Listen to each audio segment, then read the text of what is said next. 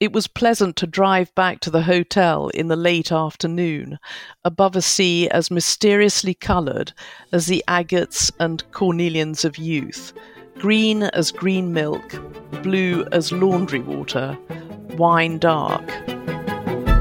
Hi, I'm Dan Rubenstein, and this is The Grand Tourist. I've been a journalist for nearly 20 years, most recently as the home and design director at Departures magazine. And this is my personalized guided tour through the worlds of fashion, art, architecture, food, and travel. All the elements of a well-lived life. The passage you heard in the intro is from the immortal 1934 novel, Tender is the Night, by F. Scott Fitzgerald.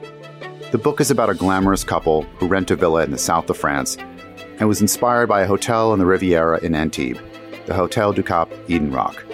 The seaside hotel has been around for more than 100 years and survived 2 world wars, constantly shifting tastes, and helped to crystallize and define luxury in the 20th century and beyond.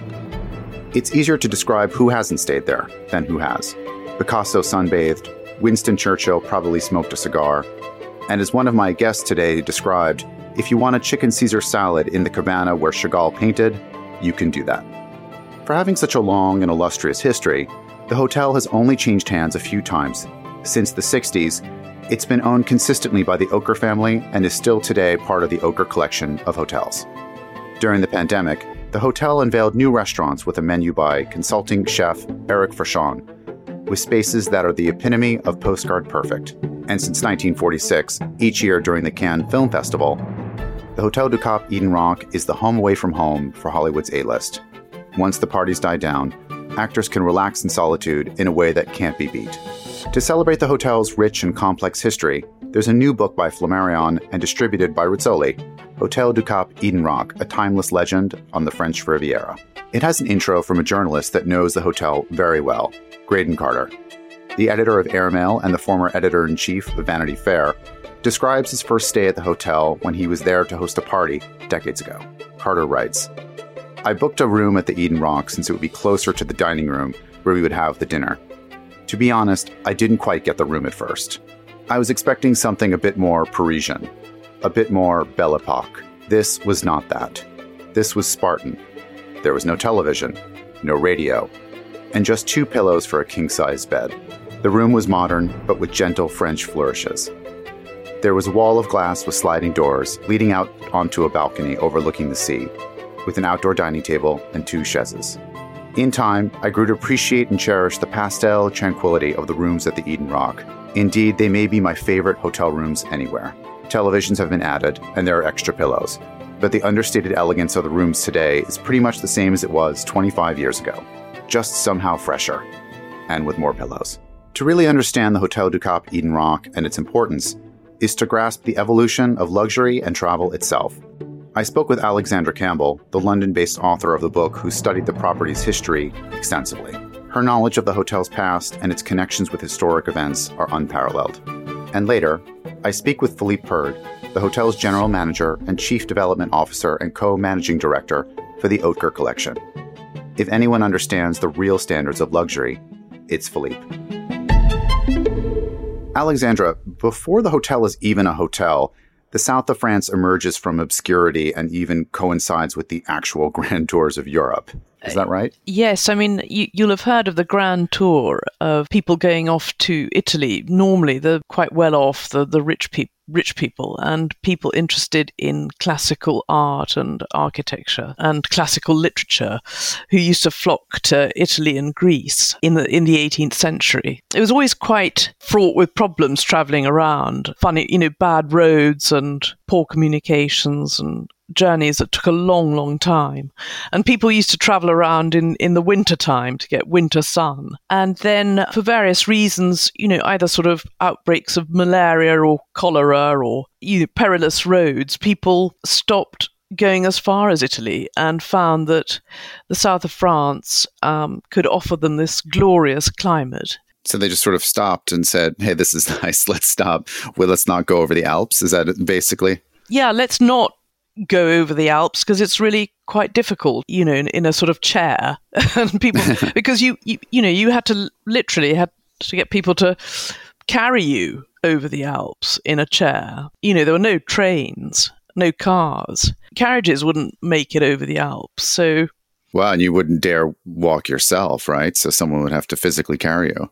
But exactly. And Tobias Smollett, who is a Scottish physician, wrote a book about travels in the Mediterranean. And he went down to the south of France with his family and, you know, loved it there and wrote about it. And so gradually people started to hear about it and read about it. And they'd stop there, really, before getting to the Alps. And what was there to do back then when they went there? Were there places to stay, or, you know, what sort of infrastructure was there in that sort of early 1800s? Yeah, simple inns, no fabulously grand hotels, nothing like that. And how does the south of France sort of transform from a place that's sort of desolate with just a few inns and sort of almost like a French backwater, if you will, which is described in the book?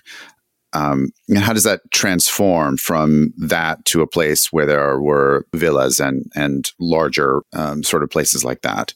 The transformation really came about after Napoleon was defeated, because really for a while with the French Revolution and the Napoleonic Wars, there wasn't, traveling became quite difficult. Afterwards, in the 1820s, people started going out again to the continent. Quite a lot of British people who were trying to escape fogland.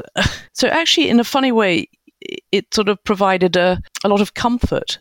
You know, to escape maybe sad things that had happened in their lives. You know, the sort of sunshine and the warmth of the climate, the people who were kind and lovely. And I think the simple way of life down there really appealed. So when does the idea of an actual Hotel du Cap begin? Well, the owner, there's a chap called Hippolyte de Villemessant, who was the owner of the Figaro, the newspaper Le Figaro, and he was an extraordinary, larger-than-life character who wanted in the sort of 1850s and 60s to open a sort of maison de santé down in the south of France. And really for burnt-out cases, burnt-out creatives, writers and artists and musicians. He's a saint. Who needed a beautiful place for inspiration and to get away from the city. And he said, you know, that he called Paris a place where, you know, it would fry your brains. I mean, that's what he said. And so you needed just to get away and relax and soak up the sun a bit. And now some people rather sort of cynically said, you know, that he was doing this at a time when people were developing land in the south of France. This is a great way to get, you know, to get fancy people to go down there, right? Is to offer a poor writer in 18 whatever in France like a free trip, right? Or a free stay, which is, of course, they probably would not have been able to afford. Absolutely. I mean, you know, I think land was quite cheap down there, and also, you know, it was quite cheap to build on land down there. Labour was very cheap. A lot of people said, well, it's all very well, you know, saying that you've got these great, you're motivated philanthropically to sort of open a place for tired artists and writers, but you're actually going to, you know, take part in the development of that part of the world for money, you know, for profit. But I choose to believe that, you know, he really did want to have a haven for writers. Before we return to the program, I'd like to thank our sponsor, B&B Italia, a leader in luxury designer furniture. Founded in 1966, the company stands out for its representation of contemporary culture and for its research and innovation, which has allowed the brand to create products with unique style and elegance. The brand is the fruitful partnership between the company's research and development center in northern Italy and the best international design professionals. The iconic products of B&B Italia radically mark the history of design. The brand has so many legendary pieces, and there's one to fit every personality. If I had to redecorate an outdoor terrace in the south of France, I would choose an outdoor Borea sofa by Piero Lissoni. I love the design's fluffy cushions, and the striped fabric option would look amazing by the water. The collection's thin metal frame makes the design seem as light as air. Which iconic work of design is right for your personality? Visit bebitalia.com for more information.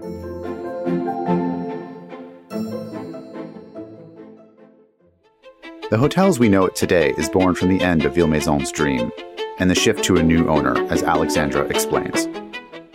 It's really an idea, the Villa Soleil. It was only ever an idea. That's the interesting thing. Because what happens is Alexei de Plestier ran with it, had it built by an architect called Abbe, who built a villa for Denery, who is also a friend of Villemessant, called Les Chênes Verts. And this Russian really moved with the idea of having a hotel. So the cornerstone was placed there in 1868 or 1869.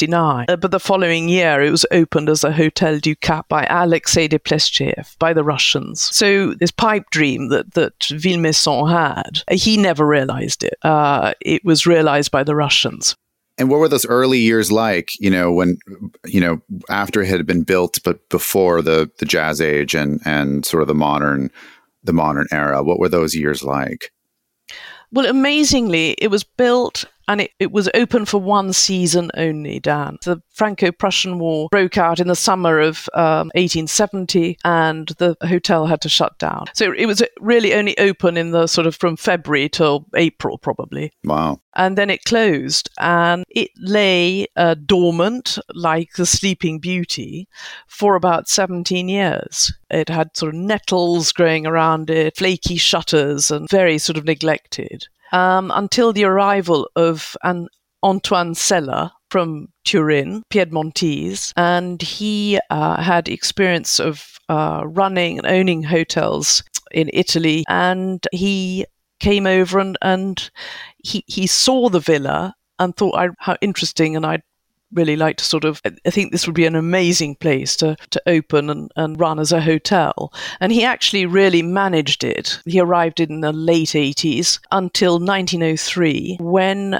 with the help of a lord, he bought it. Lord Onslow gave him a cheque for 500,000 francs and enabled Sella to buy this hotel that he'd been managing for a dozen years and to make the sort of necessary changes and modernizations to it to make it into a proper, lovely hotel, modern Palais Hotel, in 1903. And so started the 20th century and the hotel's emergence as the center of the glamorous world of society, the jazz age, and the evolving modern tastes that define elegance to this day. Alexandra, with such a long history, what is the moment when it goes from just another hotel to the sort of nexus of events that we think of it as today? Well, I think the flashpoint is the end of the First World War. It changed everything, the First World War. And what you get is a lot of Americans staying in Europe. Paris, which is the most liberal, fascinating, interesting city of light. There's a number of Americans who come and settle in Paris after the First World War, artists and writers. And France becomes a great place to visit after the war, after this period of great suffering and greyness and people being unable to travel for 4 years. You suddenly get this craving. It's a sort of it's a period of hedonism, really, after the war. And in fact, the colours of the south of France, wonderfully bright and appealing and inviting, and everything has to be lived at a sort of high octane level, I think, in the 20s, because of the suffering that people had been through in this first total war, really, from 14 to 18. And who's the person that goes and stays there and starts to tell their friends? Well, Cole Porter was one of the first people who was out there, and he invited a couple called Gerald and Sarah Murphy, and she was a society girl, and they were a great couple with an amazing capacity for making friends and for keeping them. He had an artistic talent. He liked painting. And together they were introduced, this couple were introduced to the south of France by Cole Porter, who felt rather sorry for them when they were spending some of their holidays up on the north coast. And the weather was not very reliable. And Cole Porter invited them down to stay at his villa in the south of France. And that was just a game changer. They said, we're never going to spend summer holidays up in on the north coast again. And they decided to renovate and renovate an old farmhouse near the Cap or on the Cap. And whilst their house was being done up, they persuaded Antoine Sella to keep the Hotel Eden-Roc open so that they could rent rooms there. And that was in 1923. And so gradually, this hotel that was really a wintering resort became a summer hotel. And that summer, I think they had Picasso and his wife and kid and Picasso's mother-in-law. And they had other friends turning up around that time, the Fitzgeralds, F. Scott and Zelda, and Dorothy Parker, Alice B. Toklas, Gertrude Stein. Later it was sort of Hemingway. But there were amazing writers and artists and famous names. And I think for people of that time, if you were a person of a particular type of wealth, you were probably living normal life that's quite restrictive and very formal with a lot of expectations placed upon you. And society performs in a certain type of way. And probably the idea of escaping to the south of France in summer when it's hot with other artists and things like that, you were kind of removed from those expectations. Is that true? Absolutely. And where you could mingle with people, as you said, that you wouldn't normally come across at home in New York. You wouldn't come across Picasso in a t-shirt or a pair of black swimming trunks and a sombrero or a Stetson, which I think he did wear. There's a sketch by Picasso in the book of three women nude on a piece of hotel stationery. To me, it kind of shows the duality of the space. It's at one time the center of society, but it's also removed from it in a way of privacy and exclusivity. Is that right? Yes. I mean, I think he was slightly in love with Sarah Murphy. And I think that picture that you refer to, maybe one of the models is wearing wearing pearls. She, Nicole Diver, is described as wearing pearls on the beach in Tender is the Night, and there's a wonderful contrast between the luminescence of the pearls and her dark skin, tanned from the sun. And this was a time when tanning became fashionable, when people just wanted to strip off and feel the sun on their skin, and it was good to look sun-kissed and caramel-coloured. Which was totally new for the time. Totally new. And I think people were then discovering the health benefits of tanning. You know, in moderation, it's very good for you. And people felt good after a day in the sun. So there was a great liberation, as you said, the feeling of liberation, of, you know, enjoying yourself. The 20s were a period of enjoyment after... People were still haunted, obviously, by the war, and I think it was a means of escaping from the memories of that. And F. Scott Fitzgerald wrote his final work, "Tender is the Night," that's sort of loosely based on his stay there. Yes, I think what happened was Scott was finishing The Great Gatsby in the south of France around that time. And it was 10 years later that Tender is a Night came out. And it's the most wonderful book with the opening part is set at the Hotel du Cap. Tender is a Night, the main characters, Dick and Nicole Diver, are an amalgam of Gerald and Sarah Murphy and F. Scott and Zelda Fitzgerald. I mean, the Zelda was quite mad, really, at that time. She was a thrill seeker, and she'd dive off the rocks at midnight. And when we get to World War II and that era, when things start to shut down, can you explain a little bit about what that was like and how the region sort of reacted to the war period and to the late 30s and so on? When the war broke out, things came to a screeching halt. It's very funny that sort of in 1938, people who were sort of watching the skies noticed that Mars was getting quite close to the Earth. And so a lot of people thought it sort of presaged the end of the world. And this was the summer of 1938, just before the Munich Agreement. So Europe really was sort of inching closer to war and just avoiding it at the last minute. There was a great gala at the Hotel Eden-Roc in the early summer of 38, where people thought, right, we're going to party because if tomorrow the world is going to end. The end of the world party. The end of the world party with the famous Hope Diamond, which was passed round. It was a 45-carat blue diamond that had belonged to Marie Antoinette and various other sort of rather unlucky people.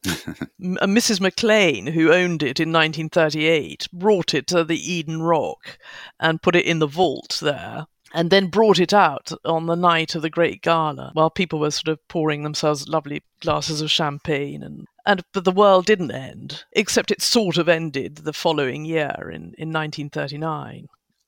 It was the end of the world for a lot of people. September 1939, the Cannes Film Festival was due to open, the first Cannes Film Festival, in September 1939, and it was postponed until 1946.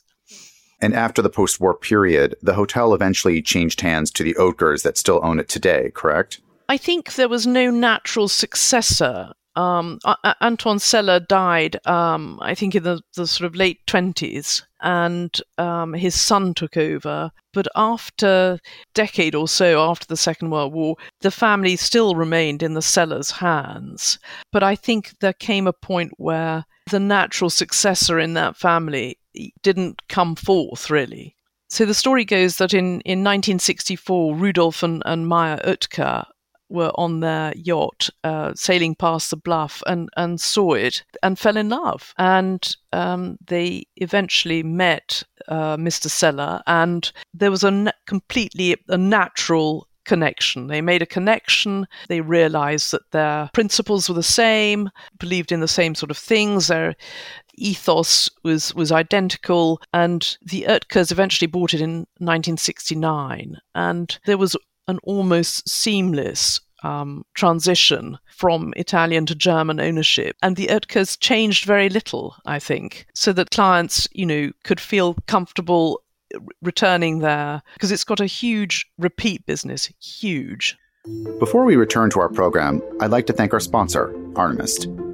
Artemest is the world's fastest growing online retail destination for exclusive Italian luxury design, decor, lighting, and gifts. Founded in 2015, Artemest celebrates and preserves authentic Italian craftsmanship by providing a global platform for more than 1,000 independent producers, designer makers, and artisans, and features thousands of exclusive products. The unparalleled online edit you find on Artemest includes the most extraordinary Italian makers for which the country is world-renowned. Design lovers and casual shoppers alike can search through more than 50,000 items, and you can take a closer look with multimedia content, such as 360-degree views, videos, and detailed descriptions of each maker's history and specialized techniques.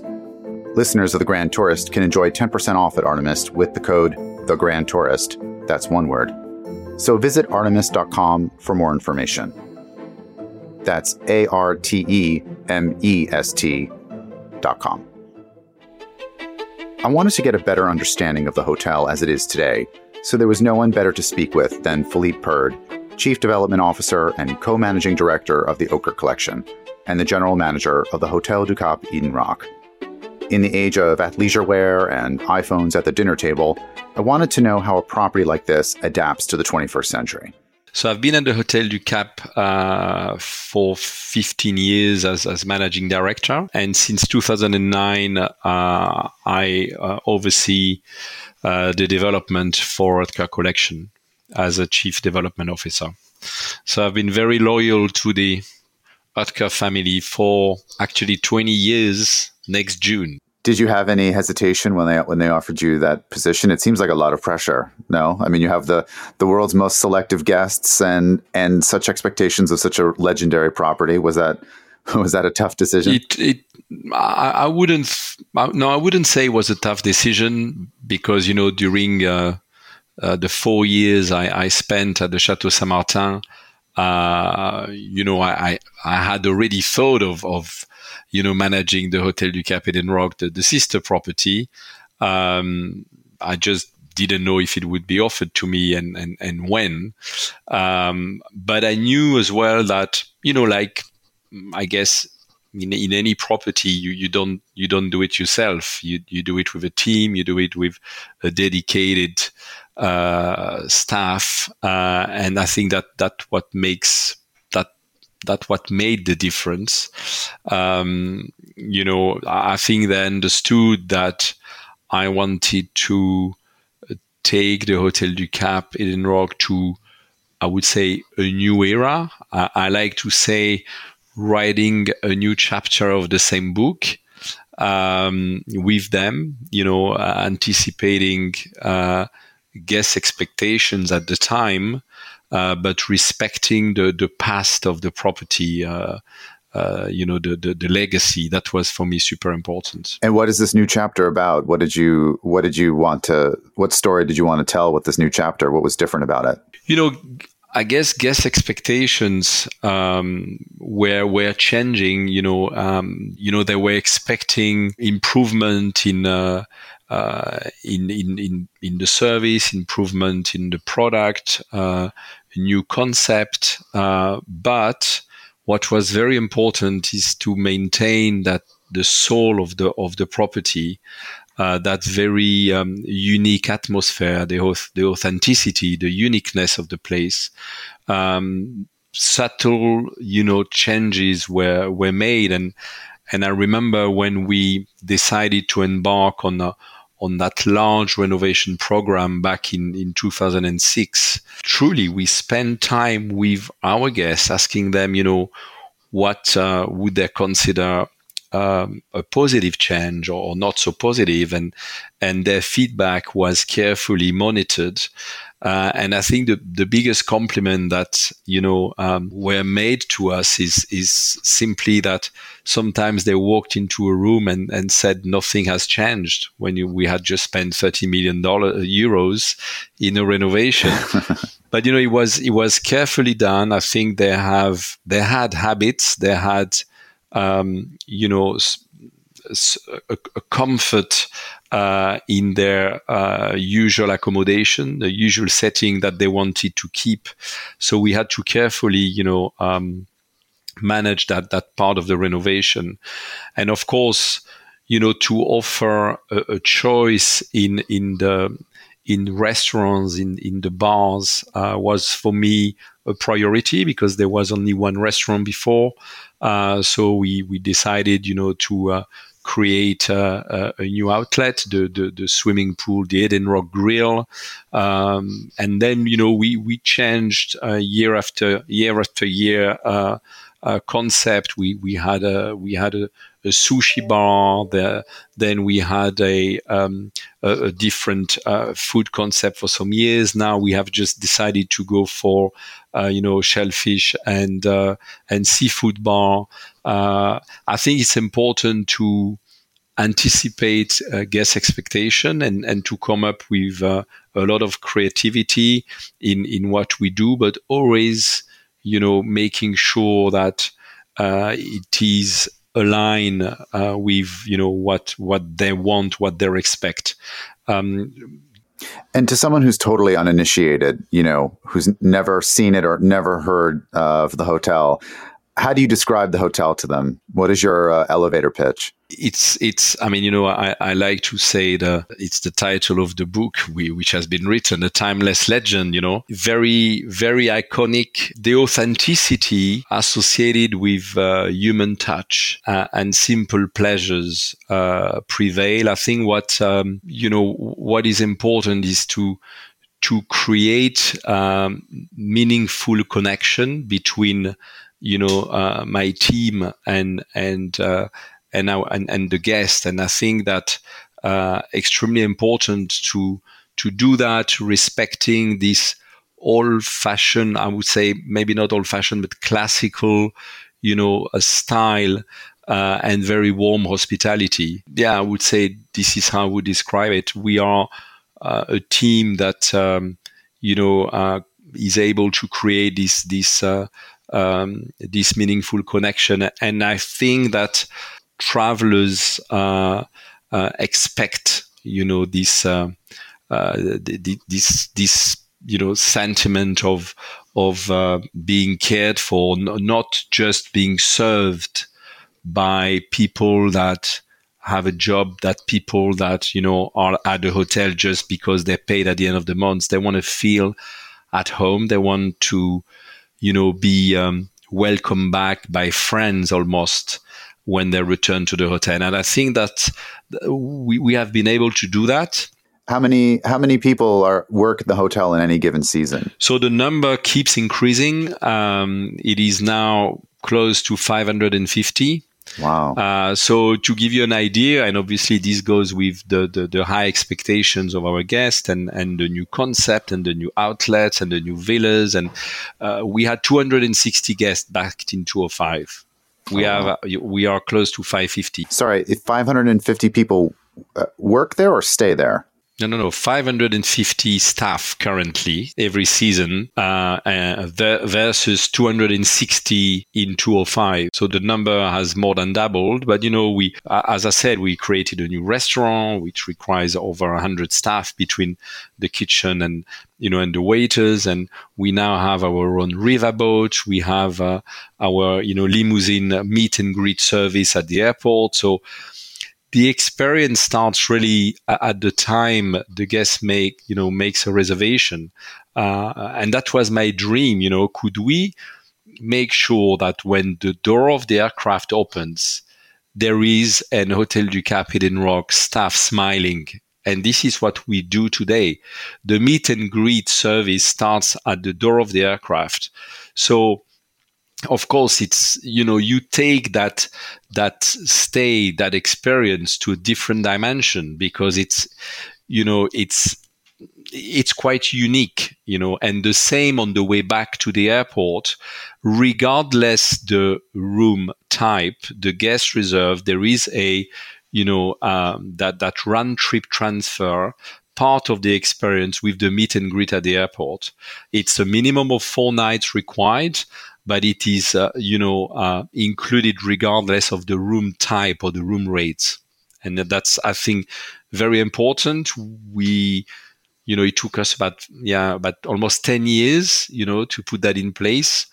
It's been a long process, but now we are, extremely satisfied, to offer that great service. While the hotel has evolved over the years and has a universal appeal, it's not quite for everyone. Some sense of formality is eternal, it seems, and the river of respect flows in both directions, from guest to staff and staff to guest.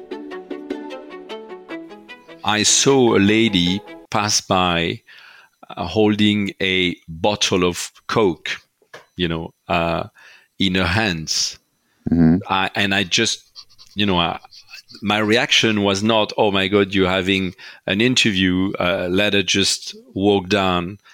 I just couldn't help it. So I almost jumped on her and said, I'm sorry, could I please take the bottle and the waiter will, can you give you a glass? And she was shocked, And then she mentioned to one of the concierge,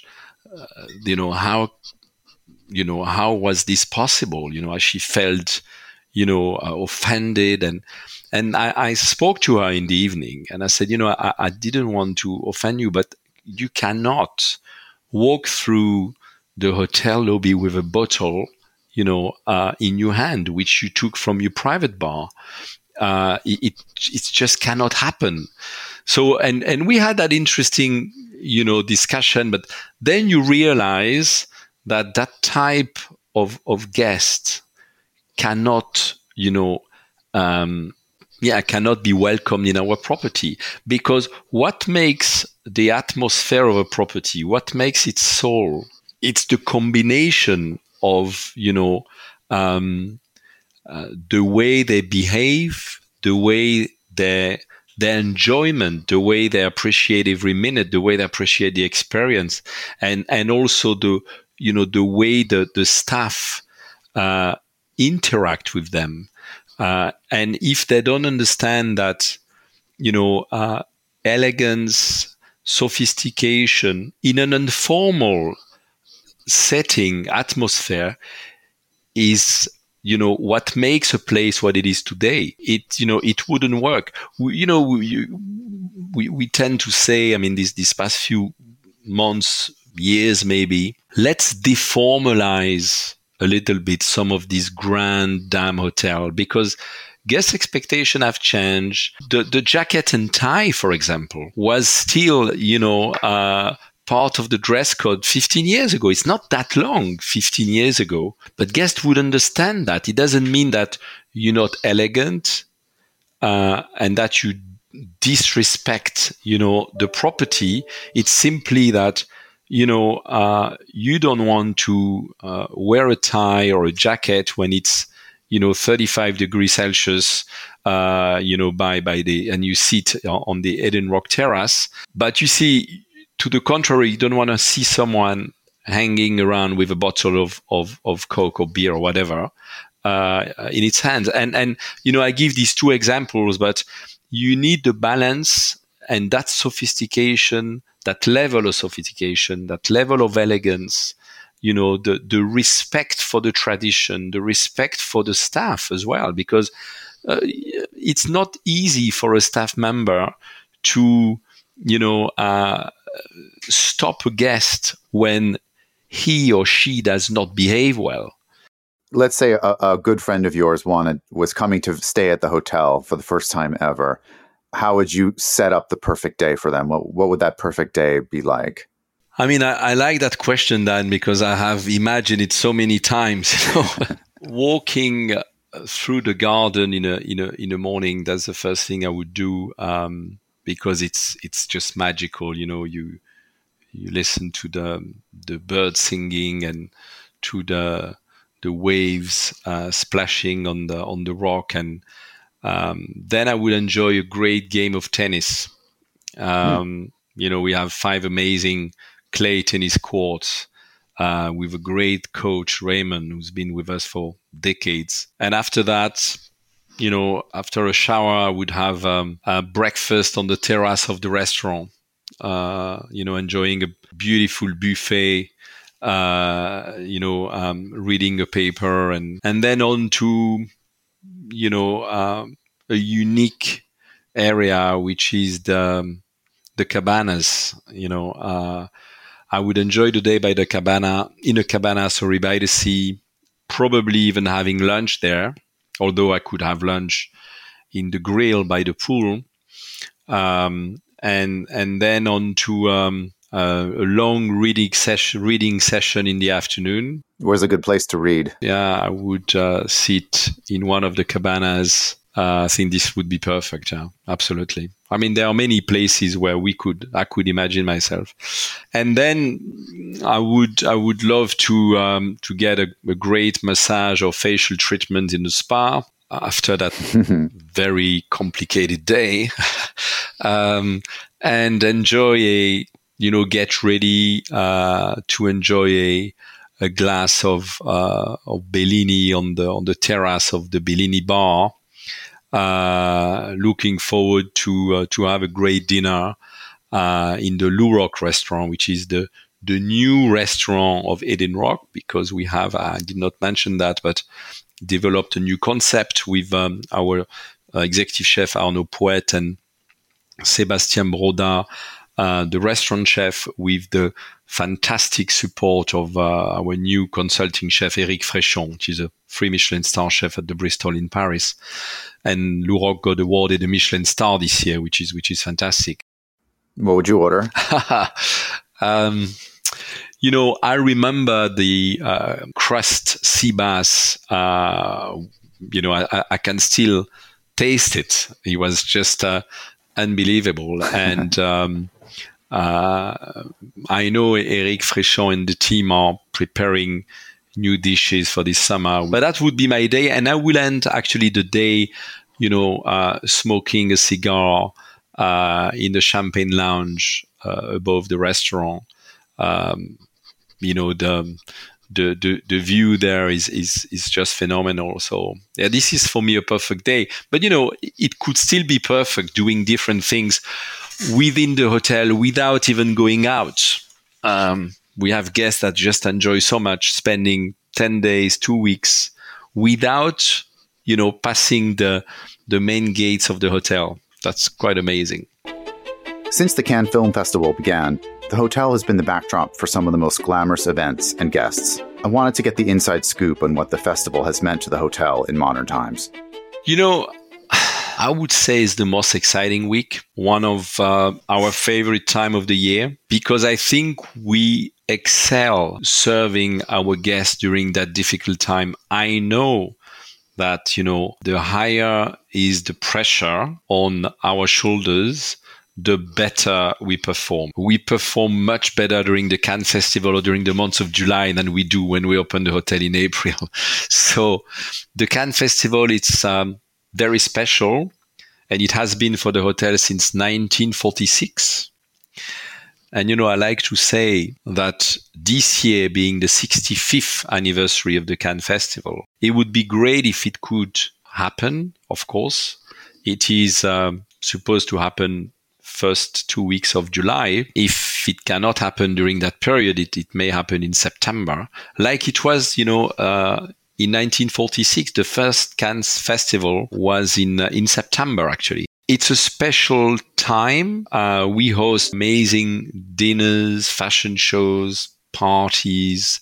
It's a great period. The hotel is filled with famous, celebrities, and it's the refuge for people that sometimes don't want to be seen and don't want to be seen.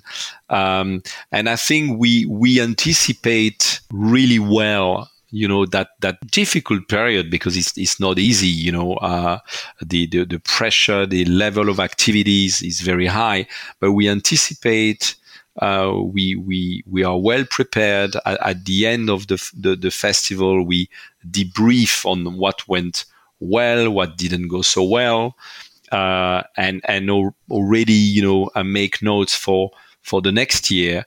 But having experienced the first Cannes Festival, I remember in 2006, I was lucky because I believe in 2006 we had the Da Vinci Code, premiere. And I mean, what an exceptional, year it was. I'll never forget.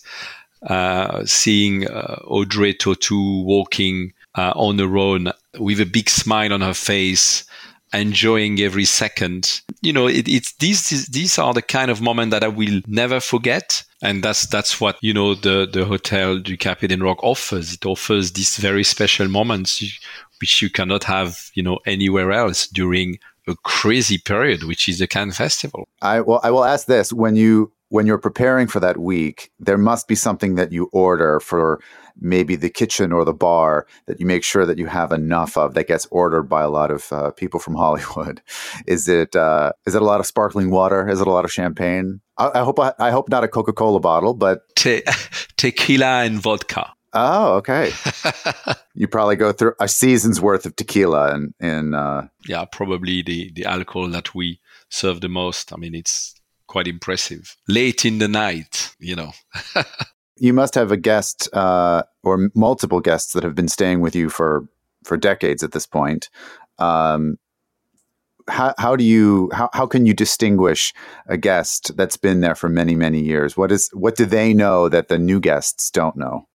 They know, some of them know the hotel better than me. Like what? What do they know? I mean, they would walk into the kitchen. They would hug the concierge, where actually that's something that amazed me when I started. They were greeted like family. They would know, if, I don't know, I give you an example, but if a waiter was late for whatever reason, the person would know why before me sometimes, It's the level of trust and the relationship they have established over the years that you know, is very special. And I know that there are certain things that are discussed between guests and staff that are not discussed with me or with my colleagues, you know.